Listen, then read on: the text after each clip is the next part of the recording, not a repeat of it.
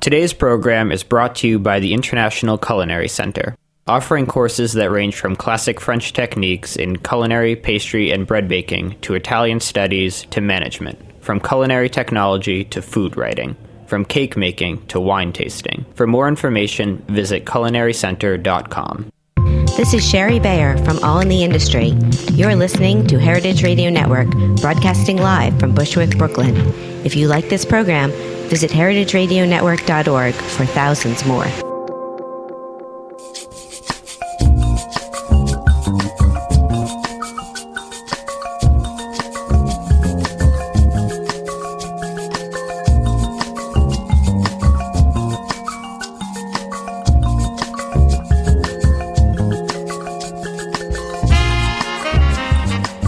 Good evening and welcome to Fuhmentaboudit. on heritageradionetwork.org. I'm Mary Izett, And I'm Chris Cuzme, and we're your co hosts through this weekly journey of all things fermenting. archived on Stitcher, iTunes, and right here on heritageradionetwork.org. Welcome to Fuhmentaboudit, episode 147. 147. 47 is the most common number in the universe, so says my ma- high school math teacher. We live at 47. All sorts of things happen at 47. I'm excited to get to 47. But you know what I'm also excited about? Last week's episode. That was really fun having Jeff Cioletti in town, uh, he, the author of uh, The Year of Drinking Adventurously. Uh, I plan to drink adventurously this year and get out of my safe zone of, of beer. Beer. Although I'm not bored of it. I could stay here happily forever, I think. Are there any announcements you'd like to make, Mary? Yes, but I just realized that I put our, the announcements on the sheet and didn't write down the specifics. So, uh, you with the computer? Oh, that's me. huh? So, Brew for Autism, if you're in New York City, Brew for Autism is an event that is occurring on January 30th. 30th. Um, on Staten Island. It's a great opportunity to drink homebrew and commercial beer for a great cause. It will be from 1 to 5 p.m. Tickets are still available. They also have great raffle prizes as well. Um, and you, if you just Google Brew for Autism, you will find the information. That's right. That very same day, I will be up uh, at Defiant Brewing Company uh, for uh, the Abominable Beer Fest, um, which should be pretty fun. Um, they conflict, but uh, but if you can make it to both, that'd be awesome. And then, oh, here we go. Saturday, Fe- February 20th, Josh Bernstein is once again holding his annual homebrew jamboree uh, from noon to 2 p.m. And uh, let me see if I don't know if there are tickets still available, but that's a really cool opportunity to taste awesome homebrew as well. Um, oh man, it's sold out. So. And it's sold out, but that's okay because the week after that, Josh and I are putting together a festival. Uh, the second ti year we're, we're doing it called the Winter's Grind, featuring all all uh, winter beers and s- sausages from local purveyors uh, at Tyson Ho's Arrogant Swine, um, and it will feature ten homebrewers and fifteen pro brewers. awesome. That was a great event last year. I'm excited for to take it to round two. I think that's all the announcements I have. I, I didn't do much fermenting this week. I did bri- I bought fresh turmeric root to do a turmeric tonic. I'm still debating how I want to do it. I I don't know if I want to do it like a ginger bug or do um, a more traditional or a more a, a different kind of way ferment. What would you do as a ginger bug? Just make it exactly like ginger bug. So What is ginger bug? sliced up root, ginger root or turmeric root. I believe you can also use. How to, I never know how to say this. Galangal root. Anybody? Nope. Oh Okay. man, I am the queen of mispronunciation. Uh, works. and then you some kind of sugar source. So some and um, usually people put a little bit of lemon or lime in it, and then uh, you put it in a room temperature or above area, and it will basically create a lacto fermentation. I've never tried it with. I've done it a bunch of times with ginger, and I've never tried it with turmeric, so I might try that. So that's on the slate for fermentations. What'd you say Oh. of turmeric the other day? There was a fact that you busted out. Is it like the most nutritious root? Yeah, it's supposed to be a superfood because it has another. I'm totally blanking. I don't have a computer in front of me, but um, You do. It's just a It's very an slow. anti-inflammatory. one. It's actually used It's as fine. a. Um, it's like an ibuprofen. It's like a naturopathic Yeah. ibuprofen. and they're also doing a bunch of work, a bunch of studies with cancer prevention or treatment. I was trying to think of the main chemical. It's like curcumin or something. Anyway, Thanks, man. We have a ton of info. Curcumin. there you go. But anyway, today's episode. I also have a ko- kohlrabi to to. I'm going to make a kohlrabi uh, kimchi. How do you spell kohlrabi? K o h l r a b i. Who, who eats the most kohlrabi? The Germans. I don't know if that's true, but it is a That's what we European. read the other day. It's Oh, a on. European root vegetable. all right, all right, all right. Back to back to the show. I'm very excited about today's show. Been excited about this for a long time. There is a there is a, a device out there that that is pretty damn awesome. I'm not going to go into too much of what it is um, until we talk to our guest Annie Johnson. So Annie Johnson, if you've never heard of her, she is a master brewer for Pico Brew, national BJCP judge, and 2013 AHA Home Brewer of the Year. Are you on, Annie? I'm here. Hey, welcome. Thank you for joining us. Thank you for having me. So where are you? Call- you're in California. You're on West Coast somewhere, right? I am in sunny Seattle, which is supposed to be really funny because it's not sunny. I bet it's warmer there than it is here, though. We're- oh no, it's 47, so it's it's, it's uh it's raining. yeah, we're we're sitting at 24 right now. 23. Uh, Yep, in an, Quite a bit colder. in an unheated uh, shipping container in the back of a pizza joint in Brooklyn. Right now. It's it's pretty damn cold. it's normally heated. The, heat, the heater's a little bit on the fritz right now. It's not too bad though. Anyway, so let's get let's start. Go back to the beginning. So, how long? When did you start home brewing, and what got you started? I started homebrewing in 1998. I used to work for a concert promoter, pretty well known. His name was Bill Graham, and uh, we we worked a reggae show in all every year, reggae on the river. And then when the show was over, we decompressed, and I was in Fort Bragg, California, because the show was up in the redwoods near there. And then I saw a homebrew kit in the window, and I thought, huh, my best friend's birthday. I just got paid. I have all this money. Bought we a beer, so I bought the kit, and then we started brewing um, on the weekends, mainly during football season. And then my friends would retreat to the couch and watch the games, and then I was spending more and more time in the kitchen. And since we're big baseball and football fans, we named all our beers after Oakland A's and Oakland Raiders players. So we had Raleigh Red and Tim Brown Ale, and we had a Catfish Hunter IPA. Awesome. Yeah, so it just stuck with me. And then they moved.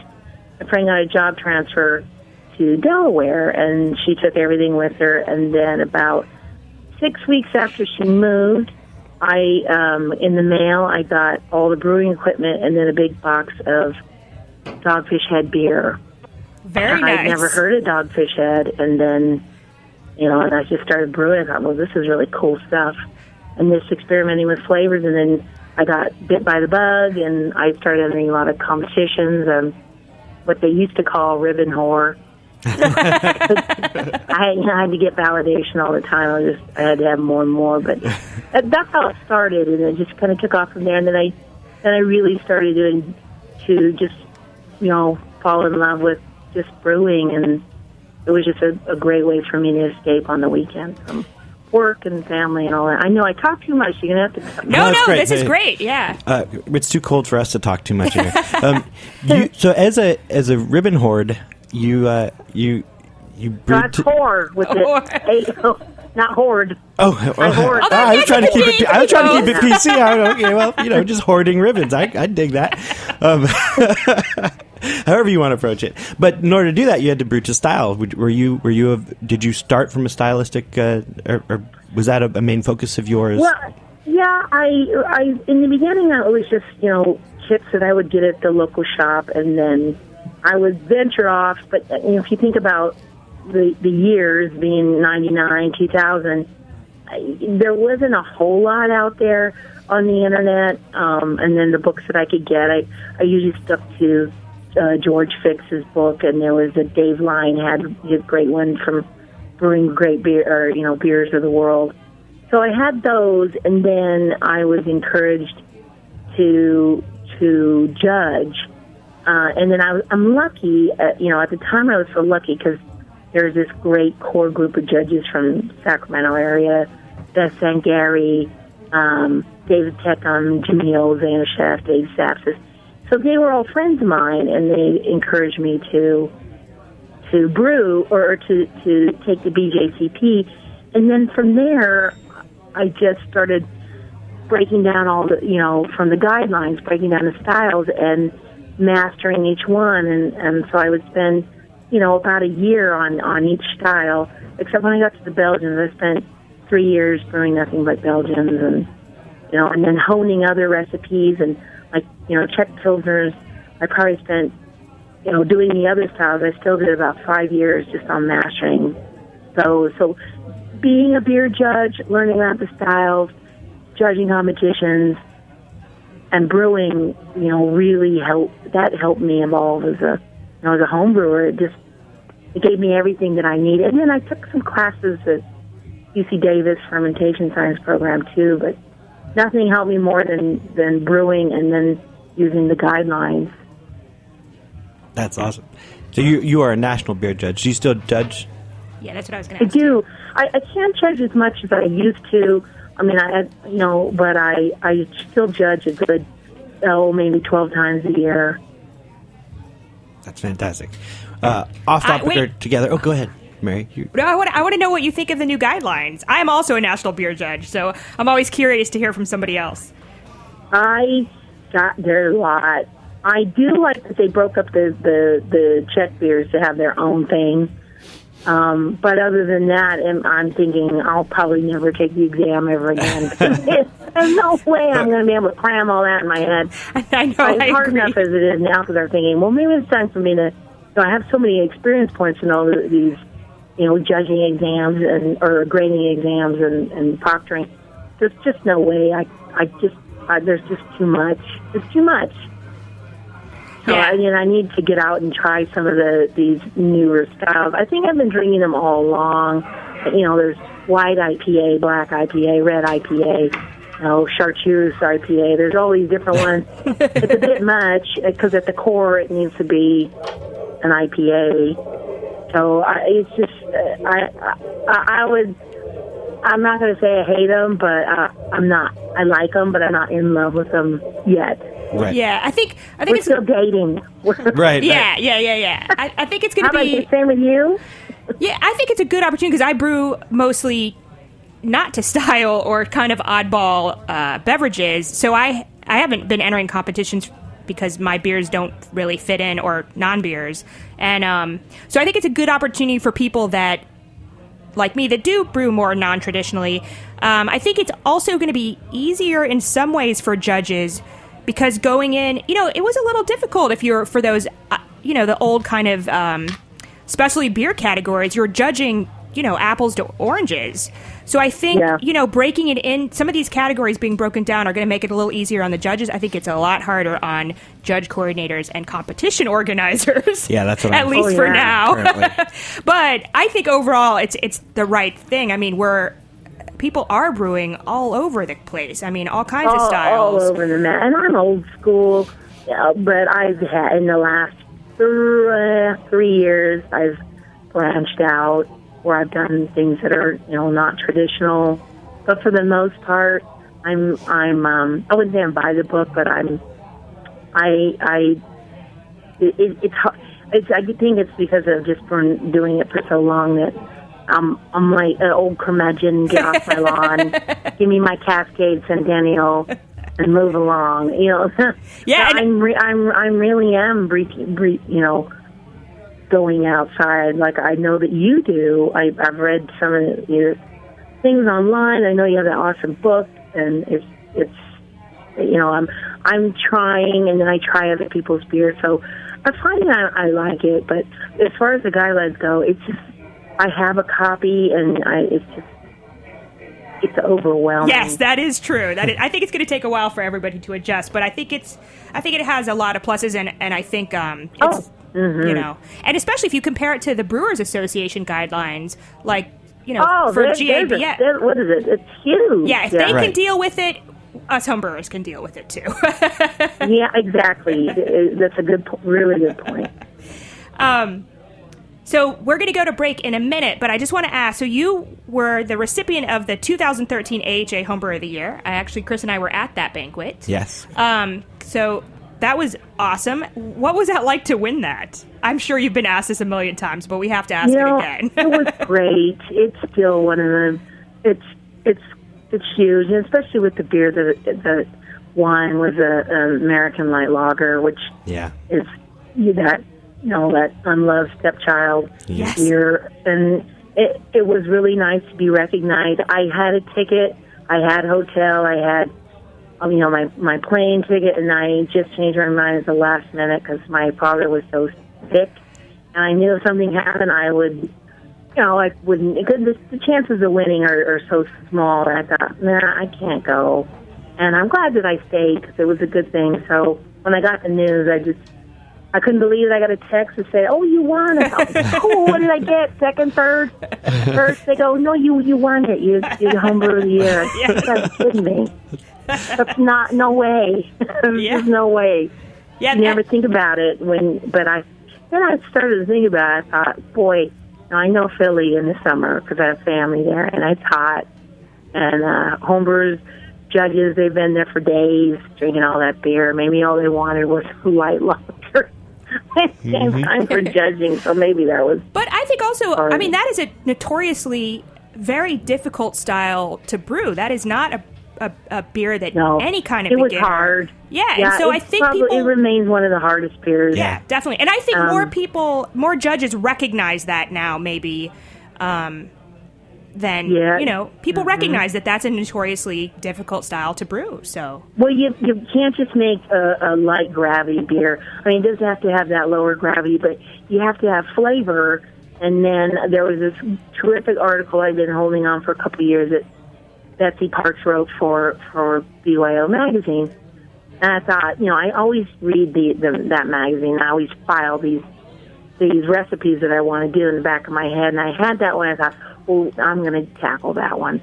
And so that's when I did it. And it, it was at a time in my life where I I, I had a an illness and I and it was undiagnosed. And I squeaked out two beers.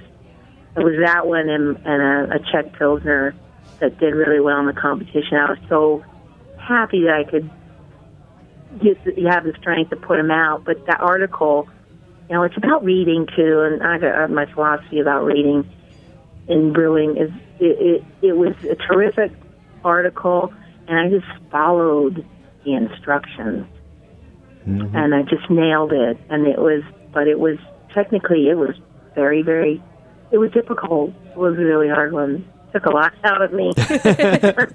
I It paid off about in the end. taking a lot out of you, but that one was hard. Awesome. And on that note, we're going to be right back after this short break. Fuhmentaboudit.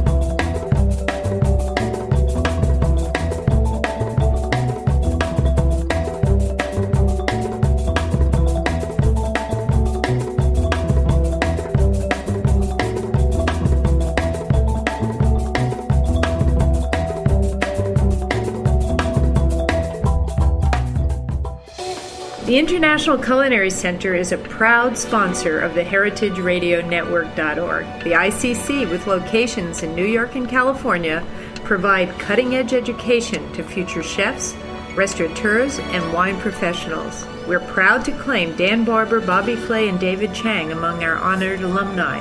This is Dorothy Cann Hamilton from Chef Story. Check out our ICC website at internationalculinarycenter.com. Welcome back to episode 147 of Fuhmentaboudit on heritageradionetwork.org. We are on the phone with Annie Johnson, master brewer for Pico Brewer or for Pico Brew, National BJCP judge, and 2013 AHA Home Brewer of the Year. Let's talk about Pico Brew. What is Pico Brew? Pico Brew is uh, a startup here in Seattle, which is um, makes automated brewing equipment. So we have uh, three products now. We have the Zymatic, which is our flagship brewing equipment, and then the Pico, which is our latest one, and then we also have controlled fermentation with KegSmart.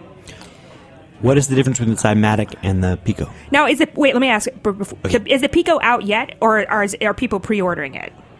People are pre-ordering Okay. the Pico right now, and we'll be shipping it in the beginning of April. Awesome. And a Zymatic is a, um, mo- you know, you can do multi-step mashing. It's an all-grain uh, brewing machine, and it's capable of producing, I'd say, just under three gallons of beer. And then the Pico itself uses prepackaged Pico packs, and that's geared more towards the craft beer enthusiast. So we've partnered with breweries who've licensed their recipe to us. Ooh, that's and awesome. We've scaled, yeah, we've scaled those up. You need to get in on it because we have a Master Brewers series. You know, people like uh, Drew, Be- um, Drew Beechum, Denny Conn, and and some other some other notable uh, Master Homebrewers are in on that series. We should, we would love to have one from from you from That would be That'd be awesome. fun. totally. Yeah, so I'll email you. We'll talk about that. I also Awesome. have uh, Celeste Beatty from Harlem Brewing. She's Oh yeah. doing one. Oh, she's great. Very Yeah, cool. and then larger breweries like 21st Amendment and Rogue and Abita, they're also getting in on. What what we're doing with that one is really democratizing beer. So it's anybody anywhere in the world who has this Pico just gets the pack, puts it in, and it does the brewing for them. So it's That's And pretty it, cool. it also doubles as a sous vide machine. Yes, if you're into cooking, uh, um, that's one feature of both the Zymatic and the Pico is that you can do sous vide, which we do every Wednesday at Pico Brew because we have about 15 interns that are starving. um, yeah, they go to University of Washington, so we feed them every Wednesday. We do vegetables, we do shrimp, we do pork tenderloin, skirt steak. we just got my potatoes, you name it. Yeah, Chris Chris got me Anova um, sous vide stick for Christmas. So I'm a huge. I think that's super cool that that. I didn't realize that the Zymatic. We actually we have several friends that have Zymatics, um, and they all love them. But I didn't realize that they both the, the Zymatic and the Pico can uh, double as a sous vide machine. So that's a really cool. Yeah. Well, we love food at Pico Brew, so there's no way we we could have one do it and not the other. Yeah. Now you Yeah. said the Pico how makes how much uh, liquid? The Pico does five five liters Okay. of finished beer, yeah. Which is and then about- the packs that- they that- use. They started. their estimated cost will be about fifteen to to thirty dollars, and they're compostable. Oh, And nice. Yeah, it's very important for us to make sure that we have those compostable packs. And then the five five liters is what? Just under two gallons? Is that? And no, it's like 1.2, so it's Okay. just under, uh, it's just about 16 pints. And how are you guys recommending? Just out of curiosity, how are you guys recommending that people package their the peak from the Pico? Oh, well, all of and you, so if you have a Pico, you'll go to picobrew.com, and we have a brew marketplace.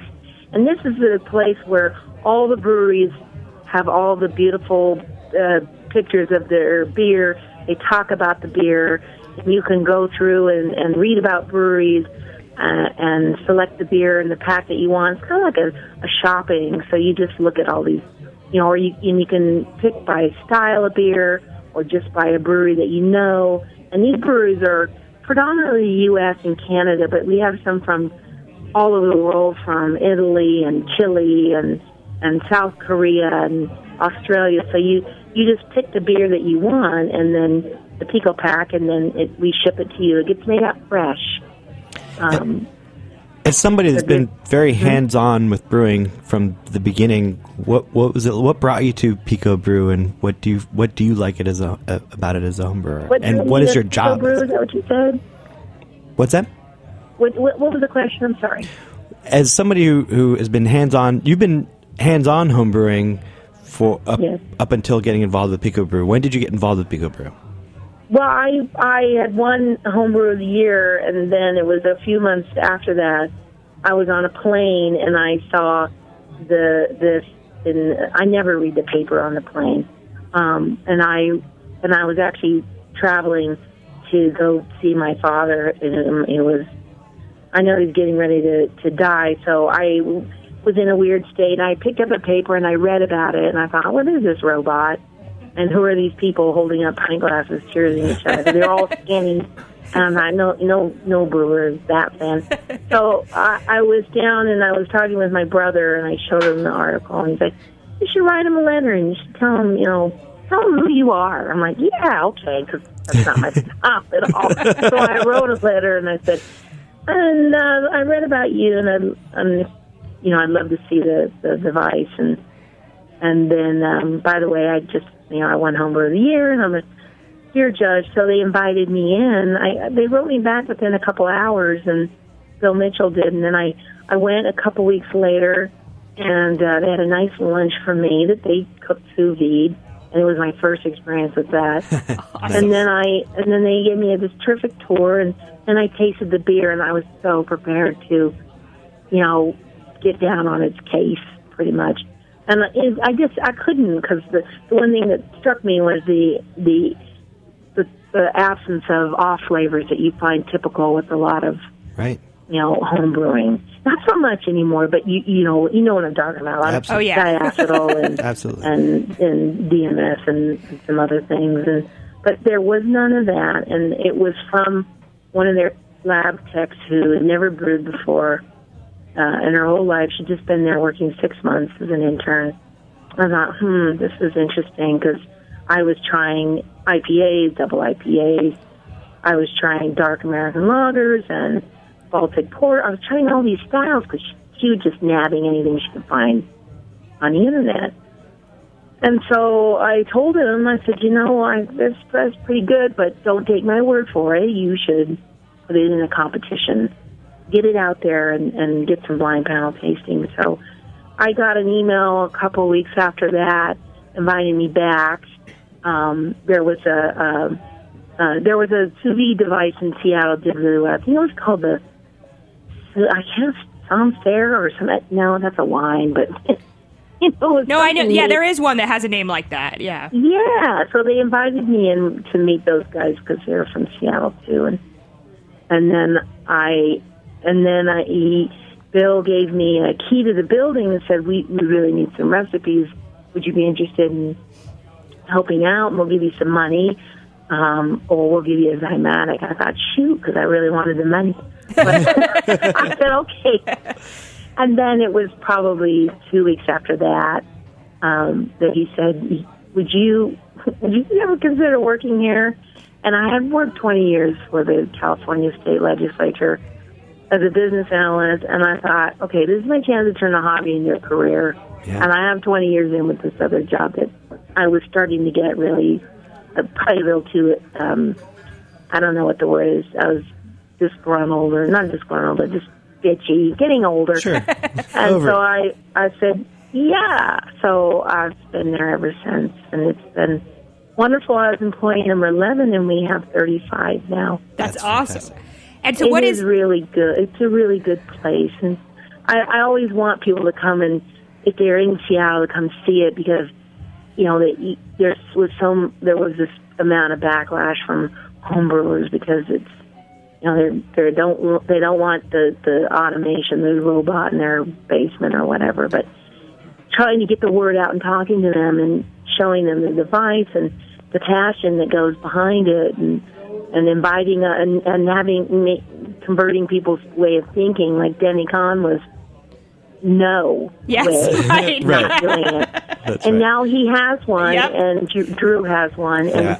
they they love it yeah. and same with John Maier Rogue and he he came by because Denny told him to come see it and then he you know he out of the blue I get an email says we are loving our Zymatic they have one at home but how this he goes it's not I haven't brewed that way and ever in thirty years. But it's just it's just a different way. And if people could just some people just realize if it gets more people in the hobby then it's Right. good for everyone. We're all so getting more beer. Homebrew shops win because you buy more things.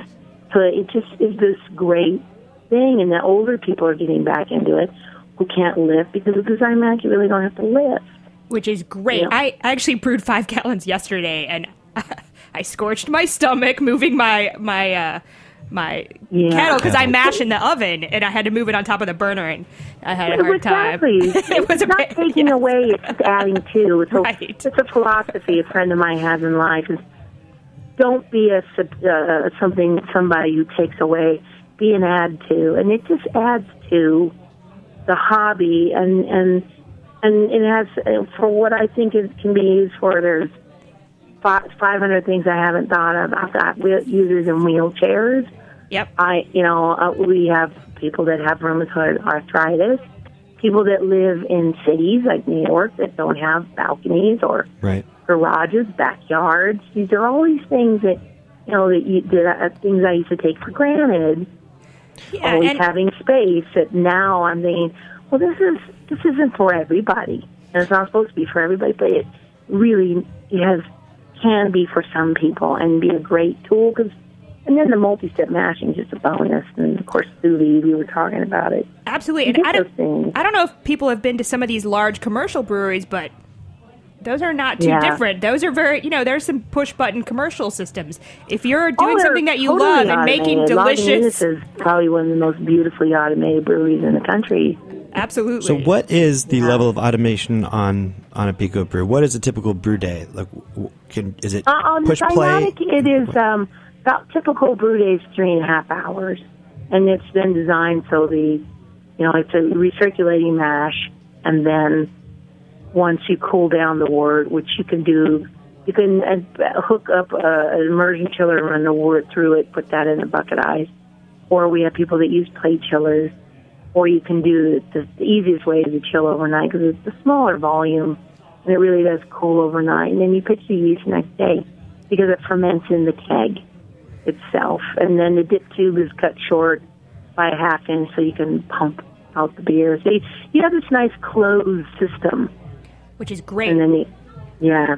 I got to get you a loaner unit. Would you like one for the show? You can brew where you Abs- absolutely. Absolutely, without a doubt. and it's terrific, uh, Mary, because, y- y- like I said, I only in the last few years have been branching out, but things that I put now into the hop compartments uh, on my walk to work, I'll grab some fresh rosemary from someone's yard.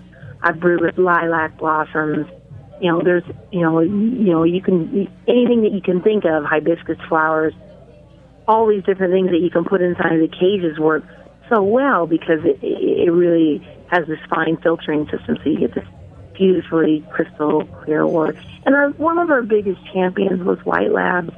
Took a prototype in the Ju- June of 2013, and they use it in, in their lab. They're one of their fellows there, Karen Fortman, uses it all the time. She calls it her baby Z. So, you know, That's people awesome. thinking outside and not being hurt because it's different from maybe a three tiered system or something. It's just it's just a new way of thinking. And the best beer, as you know, those kinds of beers is from people that are thinking about how can I get the best product? How can I get this? And then with this Zymatic, it's just automation and and consistency that you get the same thing over and over and over. Or if you make a beer, you send me the recipe. You know, I get it online. He says, I have it. I can make it. And I go, I know what you're talking about. It's so good. right. yeah. And so, And the there's that Zymatic still community. Zymatic still gives you full control over what you know malt bill, your hop additions, like you said, any spices or f- flour or herbal Mm-hmm. Yeah. additions.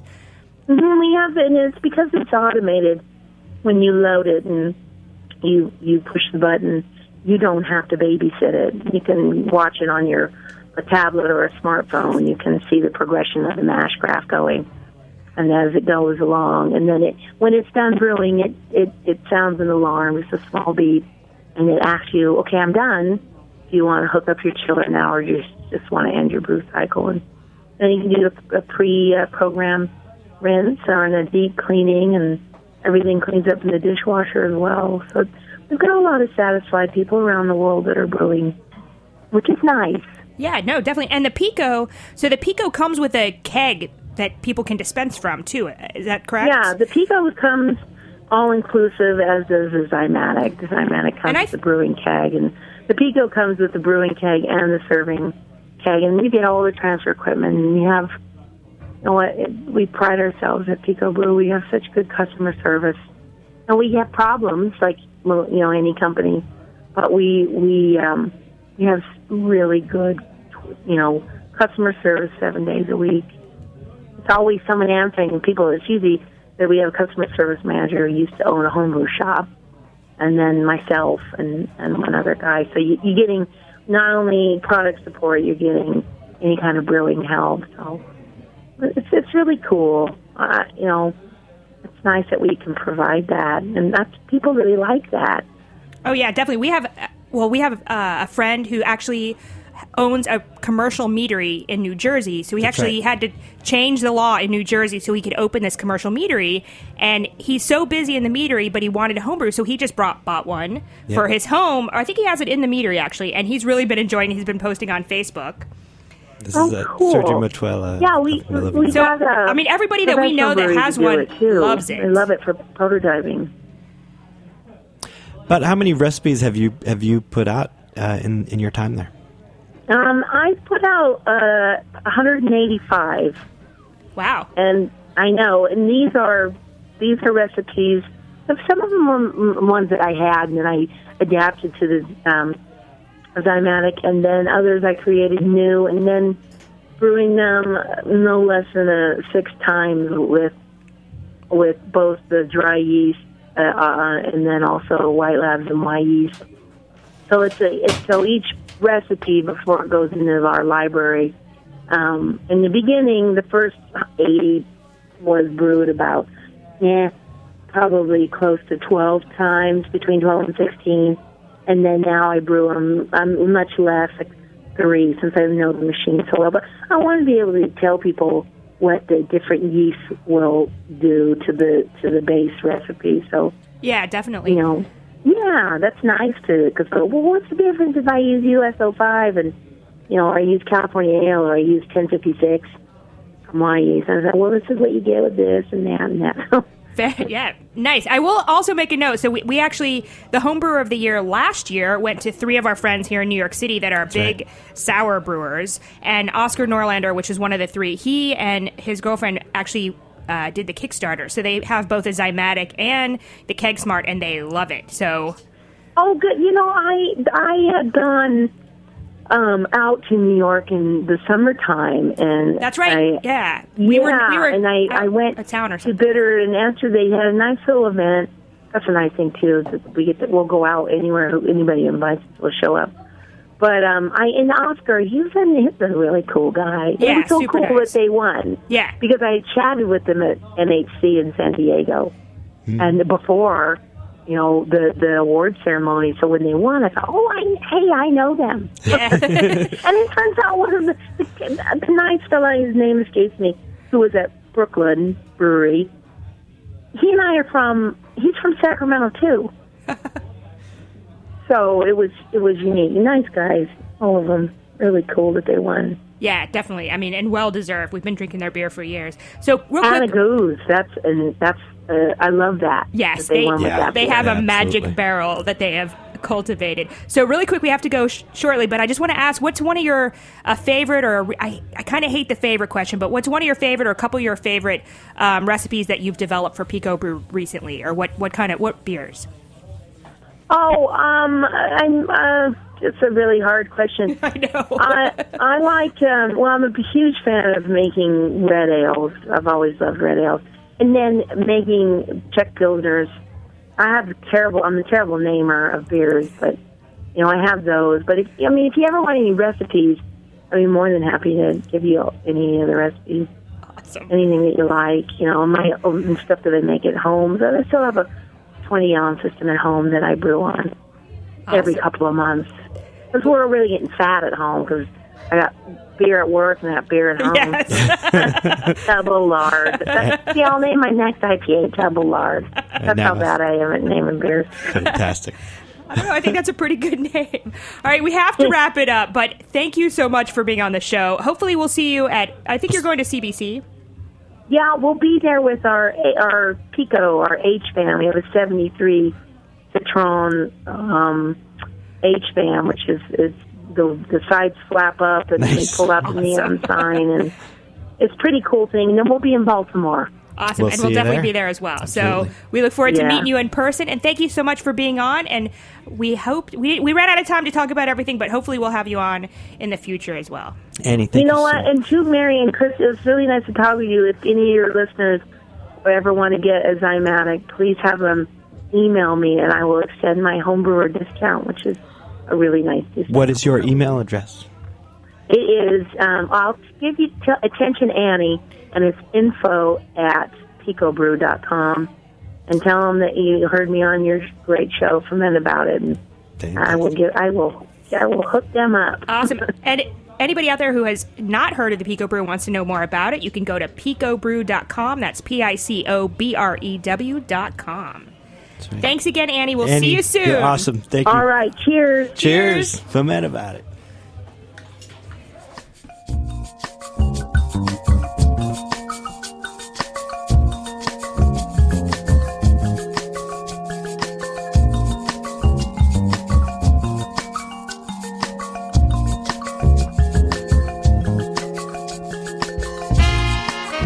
Thanks for listening to this program on heritageradionetwork.org. You can find all of our archived programs on our website or as podcasts in the iTunes Store by searching Heritage Radio Network. You can like us on Facebook and follow us on Twitter at heritage underscore radio. You can email us questions at any time at info at heritageradionetwork.org. Heritage Radio Network is a nonprofit organization. To donate and become a member, visit our website today. Thanks for listening.